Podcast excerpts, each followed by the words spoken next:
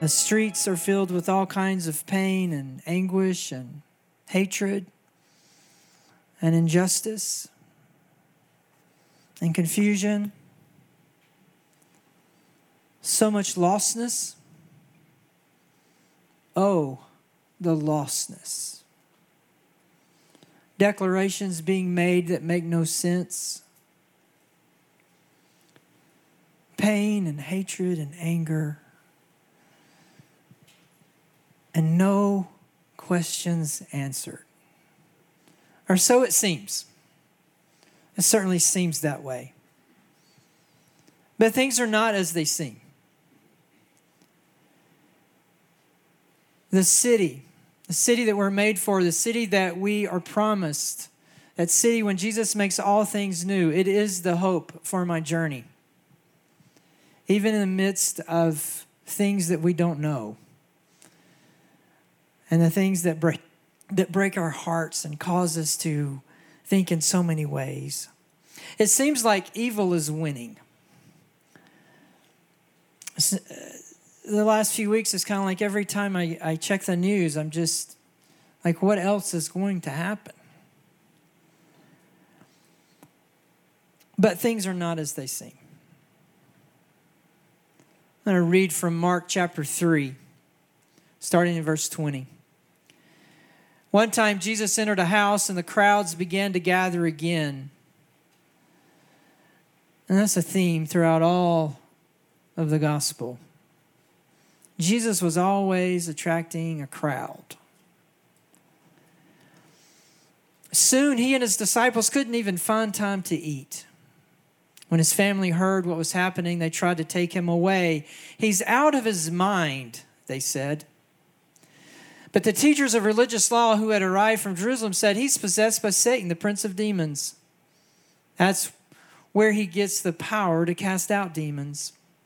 Jesus called them over and responded with an illustration. How can Satan cast out Satan? He asked. A kingdom divided by civil war will collapse. Similarly, a family splintered by feuding will fall apart. And if Satan is divided and fights against himself, how can he stand? He would never survive. Let me illustrate this further. Who is powerful enough to enter the house of a strong man and plunder his goods?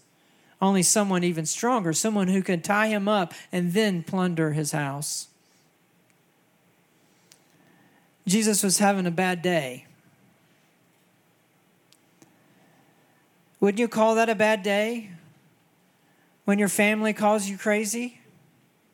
I mean, the people that you love the most, the people you spent the most time with, the people that know you better than anybody, they say that you're out of your mind, you're crazy. That's their that's their explanation to what he's saying. That's their explanation to what he's doing. So he's crazy. And then and then the leaders of the church show up and say he's demon possessed. He's filled with Satan himself. Now, I don't know about you, but that's a bad day. That's a bad day when your family calls you crazy and the church says you're filled with Satan. And this is the day that Jesus is having. He, he, he responds and talks about three things. the first one is this You cannot fight evil with evil. You cannot fight evil with evil. Two wrongs do not make a right. All of our grandpas taught us that, or at least they should have. Two wrongs don't make a right. The other thing that he says is this he says that a kingdom, a house, a family, a church, a business, a neighborhood, it doesn't matter. Fill in the blank with whatever you want to fill in the blank with. If it's divided, it will collapse, it will fall. And then the third thing he says as I, the I am, I am stronger than anything, than any problem, than any situation, than any robber, and anything that you're going to face. I am the answer. Two wrongs don't make a right. You can't fight evil with evil. If we're divided, we will fall. And Jesus is the answer. Now, that can apply to anything because it applies to everything.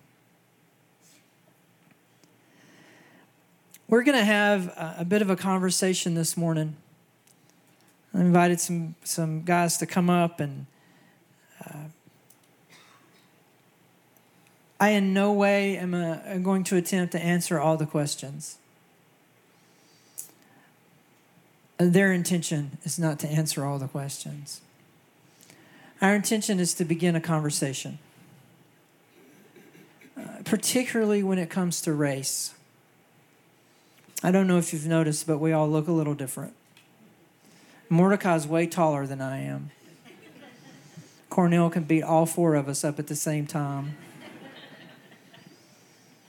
Aiden is a true minority. He has hair.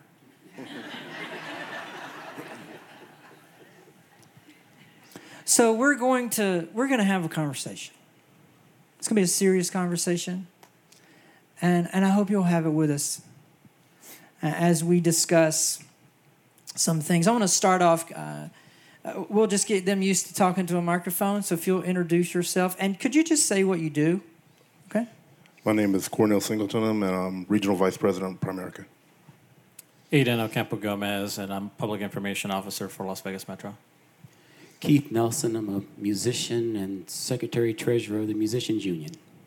I'm uh, Mordecai Jasper. I'm an electrical engineer. I'm a senior technical staff member at JT4. I didn't ask this the first hour, so uh, that's not a curveball at all, though. Um, when you saw the George Floyd video, what was your reaction? Uh, initially, anger. And then after I calmed down, then there was pity and then there came forgiveness. Not again. I just felt like again also.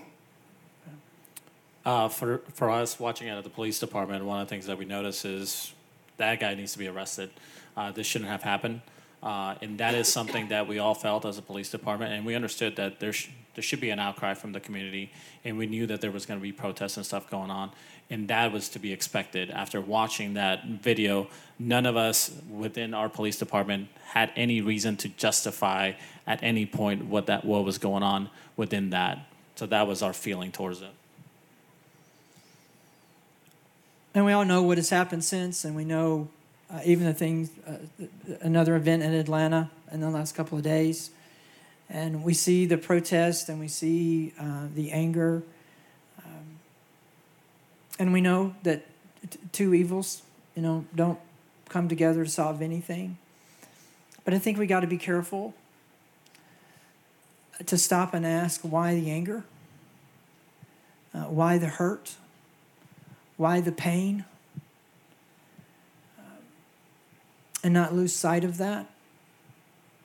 As we're, we're going to discuss a little bit about racism, uh, these guys are going to tell you some stories, some experiences, and then we're going to uh, talk a little bit.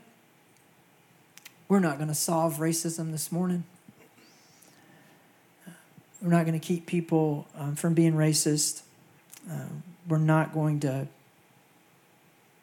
able to reform police departments across the country. Uh, but we can have a conversation. We can begin to ask, what is our role? What, what, what part do we need to play in this? So, the next question I'd like to ask um, is, is how do you guys define racism?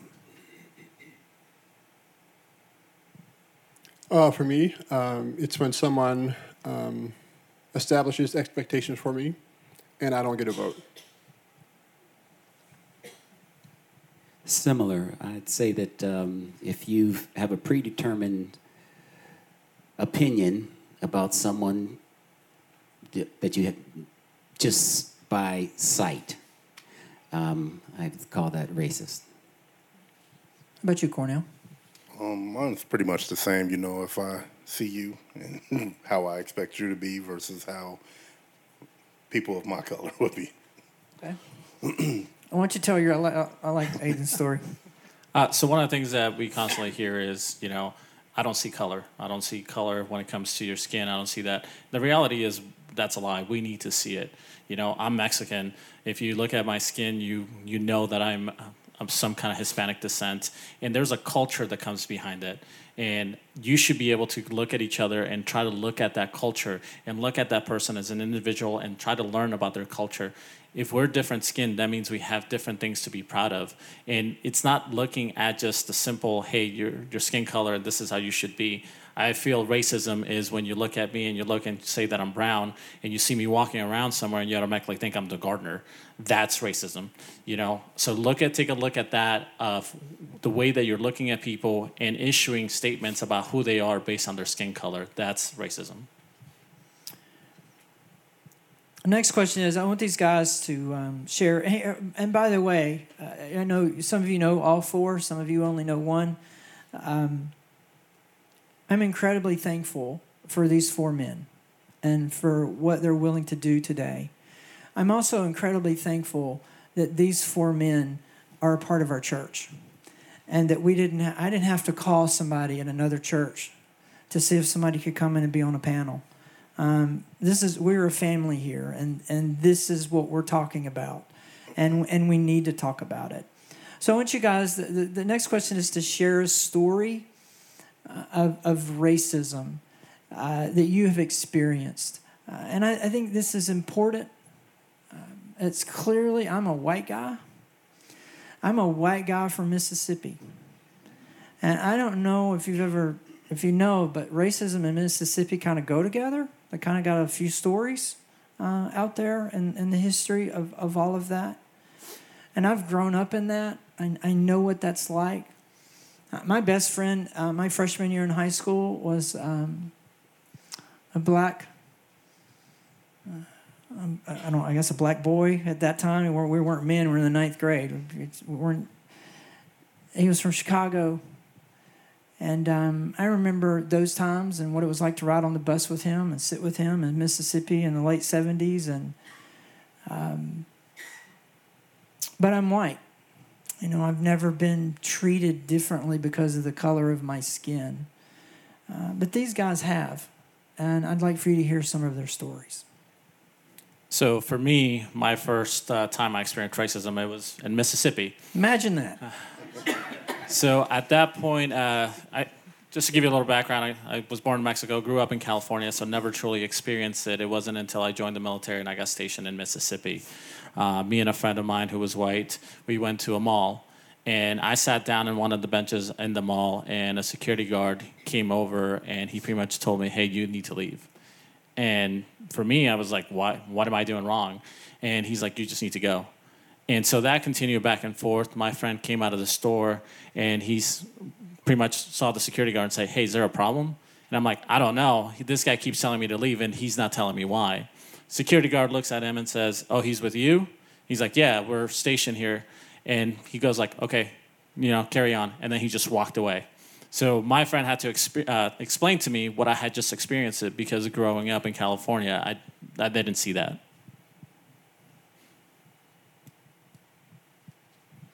Uh, let's see. For me, I was five years old, and I didn't really know that it was a racial experience. When I was five years old, my dad died, and uh, I supposedly not knowing this, I found out later that um, I was 23 years old. I was visiting with my brother before I moved to Las Vegas. He was in um, at Norton Air Force Base in California, and he has a zipper in his chest because he had triple bypass surgery. So I looked at my brother and I said, "That really scares me because uh, Dad died from a heart attack." And he goes, "No, he didn't." I go, "Yes, he did." And he went, No, he didn't. I'm thinking, Then why did you tell me that? I mean, you've told me that all my life. He goes, Well, didn't someone tell you the truth? And I go, mm, What's the truth? He said, um, Dad had a ruptured uh, appendix. And when they took him to the hospital, the hospital in my, close to my hometown did not accept black patients. And in the drive to the next hospital, he died.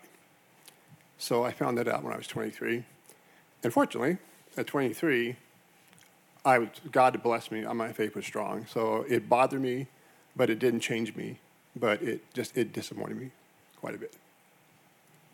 My first experience with racism, I was four years old, and um, my brother and I, my family moved to Boulder, Colorado, and we went to the kindergarten uh, or the school, the elementary school. We were playing in the sandbox with some other friends, two, two white friends, and um, we were just playing in the sandbox. And then these uh, five older boys roll up on their bikes and they jump into the sandbox and just start calling my brother and I this N word that we never heard before and started pounding on us. Um, and, uh, you know, we were really confused. My brother and I, when we got home, we asked our parents, What is that? Why are they calling us that? And uh, they had to explain it, but that was my first experience. My first experience was uh, kind of similar to Keith's. You know, I was born and raised here in Las Vegas, Nevada, but my parents are from Mississippi and Louisiana, so um, hadn't really experienced it till the third grade. And my first experience was um, I was called the N word by another one of the kids in the classroom. What about? I mean, those are uh, young men. Uh, what What about something as an adult? Uh, can you share a story of being treated in a prejudiced way as an adult? I would say maybe as an adult, you know, um, i have been pulled over a few times and asked, you know, how come, why, what are you doing in this uh, neighborhood? And another thing that uh, kind of stood out, it doesn't really happen as much anymore, but I've lived in Anthem since 2004. But when I used to get out of the car at certain stores. The doors are locked, you know. so you get out of the car and you hear doors, doors locking locked. around you. yeah, yeah. I'm just like, not getting in your car, not going to take your stuff. you know, right. I'm going to the store. You could if you wanted to. and the you can have my stuff if you want it. You can have it. um, pulled over in what neighborhood? In the neighborhood I live in, you know, get pulled over and ask. Okay, hold, hold on. I'm going to ask it again. I want you to answer it slow. Okay. What neighborhood were you pulled over in? In my neighborhood. Okay.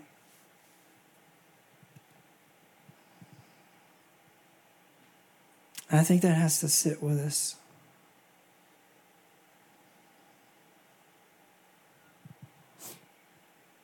Keith? Yeah, I'll, I'll I'll, I'll tell you two really quickly, but uh, one I'll bridge off of what Cornell just said. I was um, when we were at Pinecrest. The church was at Pinecrest. I was going up there on a Saturday to help out, and it was blocked. The the the normal way I go, which is up that through Inspirada, it was blocked for some marathon, and um, so uh, I had to park, and I saw a police officer, uh, and so uh, that had this one area blocked off. So I parked my car, and I put everything away, and I'm going to walk up here and ask him, How do I get over there? Because I don't know. And um, as I'm walking up to him, he starts unbuckling his gun. And this is a big dude. I mean, he, he didn't need a gun to take care of me. And um, he was about like six four, and he was, you know, but I pretended like I didn't see it. And I proceeded to walk up to him and ask him directions, and he didn't really know he wasn't from there. And, and there was another one though that recent. As a wedding minister, um, I've done thousands of weddings, and uh, uh, this one particular one, you know, you go in, you speak to the bride, you give them their instructions, and um, I go back to my office after that. Well, the coordinators come to, around to me and they tell me, they say, um, hey, hey, Keith, I can't believe this girl um, if you don't want to do the this wedding, uh, you don't have to. I said, what do you mean? What's going on? I said, well, she she doesn't want a black minister, and um, I said, if you don't want to do it, we're just going to tell her to get out of here. We hate that kind of stuff. And I said, are you kidding? We're absolutely going to do this wedding. She can't get away from me. And so, so I, I, had a blast. um, at the very end, you know, when you tell them congratulations and everything, you put your hand out and shake your hands, and she had to shake my hand. So it was great. So. But there's another one. There's another one. Those, these happen often, actually, still. Um, I can also walk into the room and be black people, and they'll go, oh, I'm so glad you're black. So, do you mind if I share no, something? No, no, of course. So there's there's something else that I didn't think about last service, but it's has less to do with the colors of my skin, but the uniform that I wear. Um, this actually happened at one of the churches that we used to attend prior. Uh, I had been going there for about a year. Most of the time, I tell people I'm military because there are people that don't like my profession. Uh, and so I didn't expect that to happen within the church. Uh, but my wife mentioned to some people that I was a police officer here in Las Vegas, and they actually started treating us differently within the church because of my profession. They started treating my family different, and so obviously we left that church uh, because this is supposed to be a safe place for us, and you know, just it became based on the uniform that I was wearing that they're judging me, but they were fine with me with the military uniform. But as soon as I told them I was law enforcement, that changed. Yeah. So prejudice comes in all kinds of forms, in all kinds of ways. And that's the thing that we've got to be paying attention to in our own hearts uh, from that standpoint. And that, that would lead to, the, to this next question would be how, how should we, or how do you think we should, or how do you respond to racism? Uh, as a person of, of, of color or darker color, I'm a person of color. My face is red. Um, how should we respond to that? How, how do you respond to that? Well, uh, from my perspective, um, and it's been a question that's been asked a lot this past week with um, coworkers, pastor, fellow pastors, and the question was, how should the church respond to what's going on? And my, my response to them was, you be the church. What's happening outside has no bearing on my faith and me and my relationship with God. And it didn't change God's expectations for me as a Christian. So the answer for me, and, I'm, and, and I'm, I'm not saying this because I'm better than anybody else, I'm just saying I read the Bible, and it says that I'm identified in Christ and I'm safe. So if I continue to treat people as a Christian, I don't care what happens outside. I will, that's what I'm supposed to do. And I think that's what the church is supposed to do. And if we do that, then it'll take care of itself. Because the bottom line says, as far as the Bible is concerned, the more like Christ we become, they're supposed to hate us. And I'm good with that. I mean, I accept that. And I'm not saying that because I'm being proud. Just, that's what happens. And whether I'm black or white, I'm getting more grief for being a Christian than I am for being a black man most of the time. How, how, how should we respond as a church to George Floyd, racism, prejudice, what you've experienced? And I'll, I'll also throw in there um, for those of us that are white, um, what would you what would you expect or want our response to be uh, in this current tension? Well, I, I'm certain that we don't have the ability as believers to return ignorance, uh, racism, for the racism that's received. Um, so, as a church, we would respond by the way our Lord Jesus would respond. Um, and it's what love would require us to do. And, and there's just no way of defeating racism without not returning it. And so that's that's an internal question for everybody. Um, but I know what I do, and I just don't return it. I look for any other reason, first and foremost, for whatever that action is. If somebody's jealous, maybe that's it or um, it, it has to be overly blatant for me, for me to say, okay, this, this is a racist individual. Um, but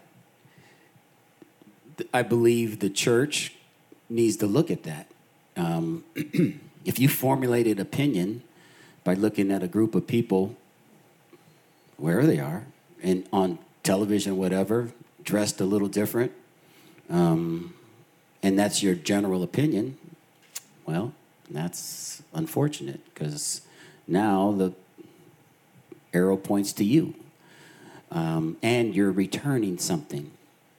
I would say as well, though, uh, you know, uh, with the microphone, I don't hear necessarily, I haven't heard it yet, in the black precincts, them asking the question, what can I do? I, I haven't heard that. And um, because as a black community, I see racism being returned for the racism. And guess what? We're perpetuating the junk. As Christians, we have no excuse. So if there's people of color, black people, whatever, and they call themselves Christians, uh, then here's an uppity statement. I don't think so. And I think you know um, things like what you're doing right now, having starting off with a discussion. But I think uh, racism. You, I don't think any of us were born racist. You know, so I think it starts off in the family, and then it's kind of just expected and accepted. You know, so I think um, it has to start off with a um, conversation, and then it has to start with leadership. You know, and I, just the social media world, I think, is just so screwed up and crazy. But it just puts it out there, and everybody has their opinion. And you know, I think you get attacked no matter which side you're on. And then if you don't say anything, now you get attacked. So. And isn't that true? Yeah, it's it's kind of like if I say something, it's uh, it, it, there's an attack. If I don't say something, there's an attack. Uh, there's a you got to be outraged about uh, this, or you got to be outraged about that. Um, you've got to make a stance for this, not make a stance for that. Uh, yeah, that is starting with the leadership, understanding what Scripture tells us, what our response to be as, as who we are in Christ. Uh, it has to start with that. I mean, it has to start in the mirror. I mean, that's the first place it has to start. Everybody has to go home and look in the mirror and say, and ask themselves this question Am I a racist? Do I, right? And I always go back to what you you taught us. You know, with uh, we like to rate our sins. You know, and I always think about that. You know. Yeah, that's right. Going to rate our sins. And I, I, have a friend who I was watching it yesterday. Um, uh, and to, her and her friend were doing a thing in Mississippi, and she said she was introduced to a to a black uh, Bible study group at a college where she was working, and and the the the, the leader of that college group uh, introduced her as uh, this is her name is Linda. This is Linda, and she's not as racist as most. And that's how that's how he introduced her. And she said, I was offended until I realized he was making he was complimenting me. And that the room received it as a compliment. Um, so I think we all have to look in the mirror. And and what do we see? And and whether that is skin color, what kind of uniform we're wearing or not wearing, uh, what a theological belief is, where we go to church, where we went to school, or if we didn't go to school. There's there's all kinds of things that are there, but it has to start with us, and it has to start with uh, with leadership and you know, I, I, I'm, I'm listening to as many things as I can and, and, and watching, and I'm, I'm, I'm you know, uh, I'm not getting my information from Facebook. Neither should you. Don't get your information from Facebook. Check. Fact check. Fact check yourself and what it is that you're believing. And so I'm, I'm, I'm, I, I am trying to do that and, and, and get information from credible sources. And, and when this happened in Minnesota, I sit down with Keith and I say, hey, Keith, we sat right here and we had a conversation about, okay, well, I don't, I don't know what to do. I mean, I'm, I'm, I'm, I'm hurt by this. I'm outraged by this. I, I, as a white guy, am going, how can this happen again? And, and Aiden and I are going to have a little conversation in a minute from the police standpoint. I said the same thing when I watched the video from Atlanta. How, how, does this happen again? How do you shoot somebody in the back when he's running away from you because he was just asleep in a parking lot? I don't understand this. How in this, in this moment, in this time, how can you do that? Now, I've never been a policeman. And I just didn't spend five minutes wrestling with the guy on the ground. So, and I don't know what happened three days before that and I don't know what happened to it. So, so uh, for me to immediately rush to it, I have to. We all have to pull back and say, okay, what is going on here? Where is the truth? How do how do I do that? And one of the things that I have heard over the last couple of weeks is just that in the black community, seventy five percent of black homes do not have a man represented in the home. Seventy five percent do not have a father. So as you ask and if you're asking, what can I do? We have an organization that we have been supporting for years called Club Christ. And they go into black communities with the hope of the gospel, teaching them how to read, helping children who do not have help at home. The average reading level in prison is third grade. Average prisoner has third grade reading level. And the reason that is, is because you can learn to read to a third grade level on your own. But after that, you need help. And if you've ever parented a child in the fourth grade or the fifth grade or the sixth grade, you know they need help. And so we ask for volunteers and we might get one. I had lunch with Evan, who, who is the, the point person for, for Club Christ last week. And he said the biggest problem we'll have this summer is we will not have volunteers. It's easy to point your finger, and it's easy to get mad at the church or the pastor for not doing whatever, whatever, whatever, whatever. But you got to look in the mirror and ask the question what have I done? What am I doing? Last week we showed a video of the food that we collected for Casa de Luz, and we showed it. And everybody smiled, yay. And I did, because that's what I'm supposed to do. But do you want to know? I'll just be a little transparent with you. You know what I was? Embarrassed. You know I was embarrassed? Because our church in Anthem, with full pantries. Cornell, your pantry full? Pretty full, isn't it? Mordecai? Yeah. Keith? Yeah. Hey? Yeah. Mine? Yeah. And we patted ourselves on the back because we took two carloads down. We should have taken trucks down.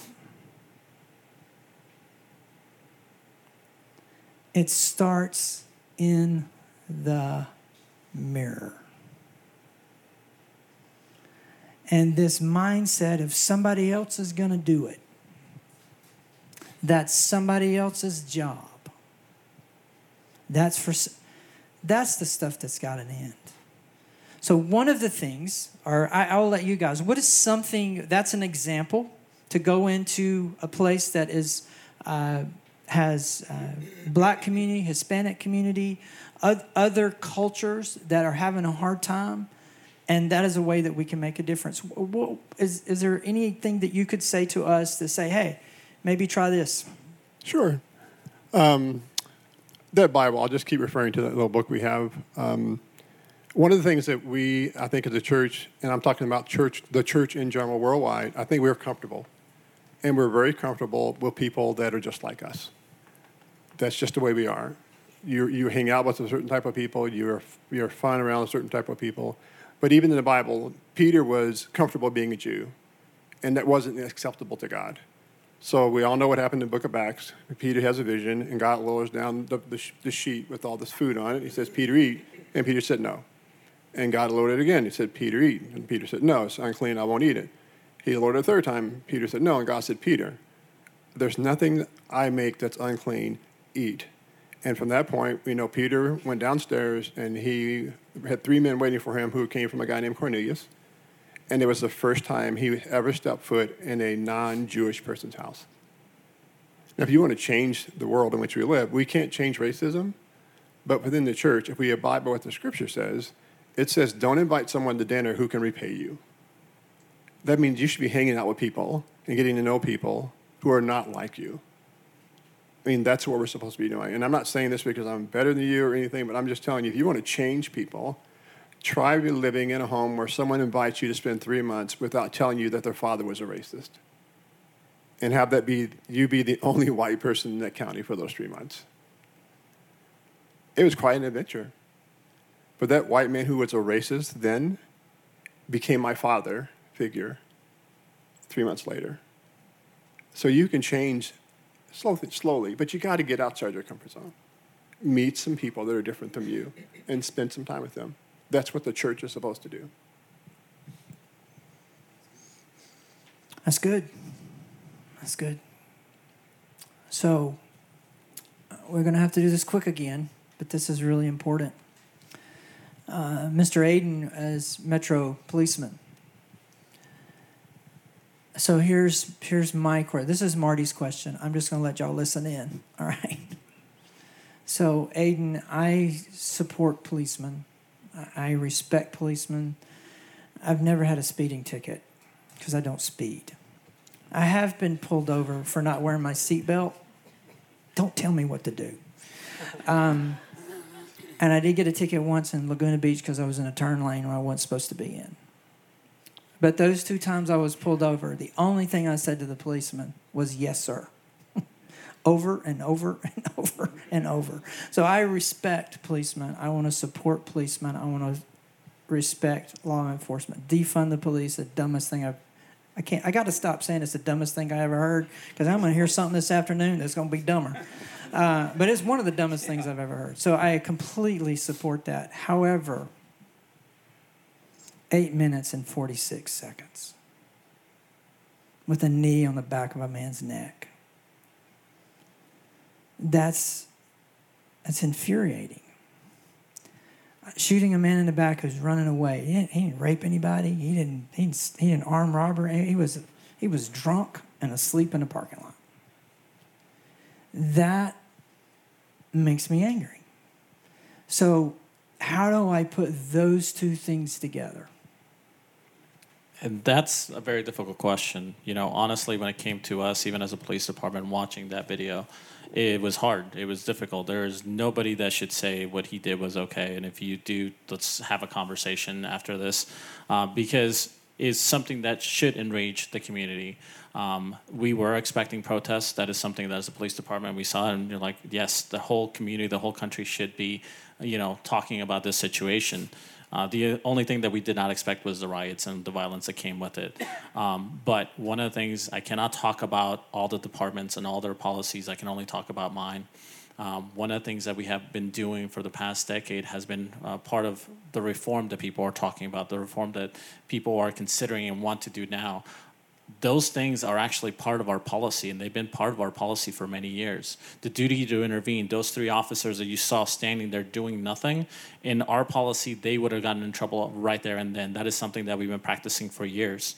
It's something that it's already ingrained within our culture and it's part of the changing of the culture. It's part of the getting to know your police department. So one of the best ways to kind of support your police department is getting to understand our use of force policy, getting to understand how you can voice your opinion when it comes to making changes within the police department. The ACLU is actually one of the advisors to the sheriff. How many of you knew that?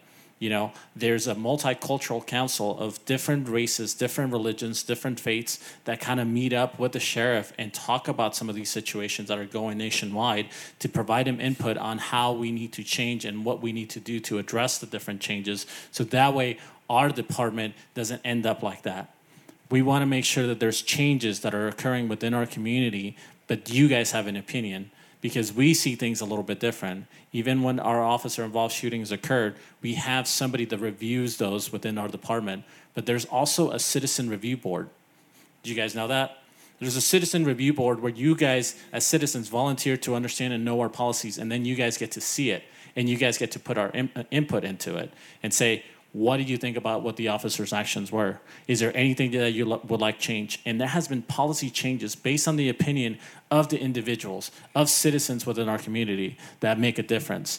So when you're looking at some of the things that are that need to be reformed, Do some departments probably need it? Yes, I'm sure they do.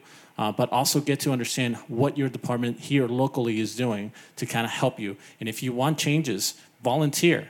You know, like Marty was saying, you want to make a difference, you want to make a change, you need to volunteer in order for your voice to be heard. We can all go online and just post our opinion, but are we actually making the change that our community needs? And that's what we need to kind of look into. And that's what's going to stop some of these situations. Because as a police officer, I don't see a person based on their skin color. I see somebody who just committed a crime, you know? And some officers, from what I'm looking at when it comes to this, they need a lot more training or they need to change their standards or change their policies, but that's going to be up to their department.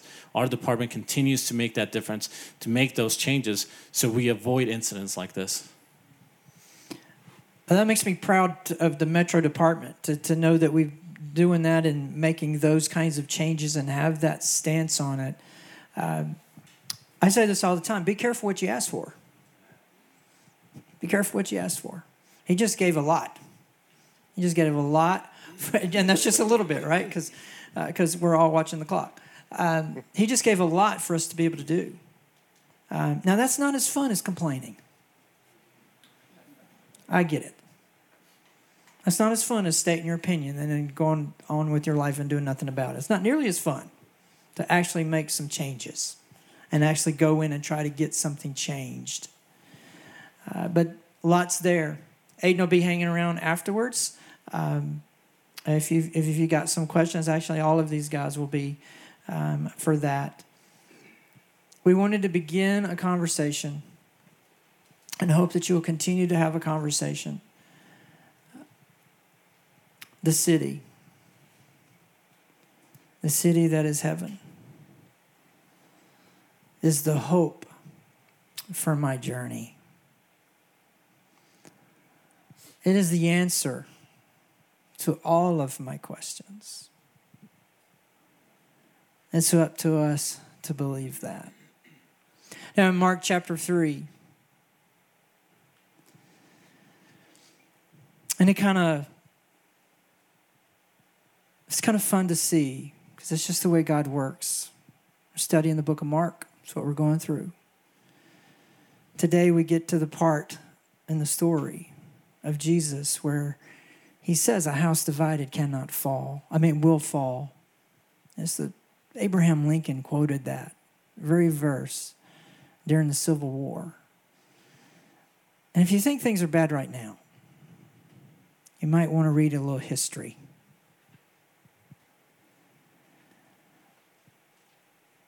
I stopped reading in verse 27. But if you keep reading, Jesus continues and he says this there is no sin that cannot be forgiven. But there is one sin that has eternal consequences, and that is rejecting Jesus, rejecting the Holy Spirit. That cannot be forgiven. The racism in our hearts, the prejudice in our hearts, the apathy in our hearts, the comfortableness in our hearts, the fear in our hearts can all be forgiven.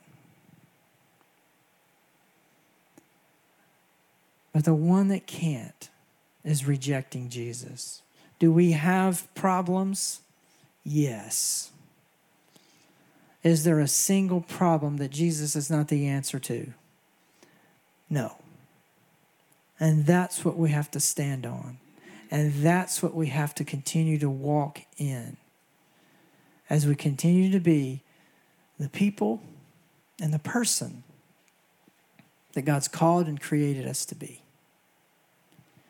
We're all created in whose image? His. So I dare any of us to think differently because someone is darker or lighter, taller or shorter, thinner or wider. We need to love each other.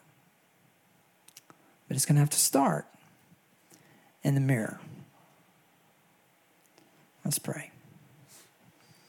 Father, your truth, and we give it to you. In your name we pray. Amen.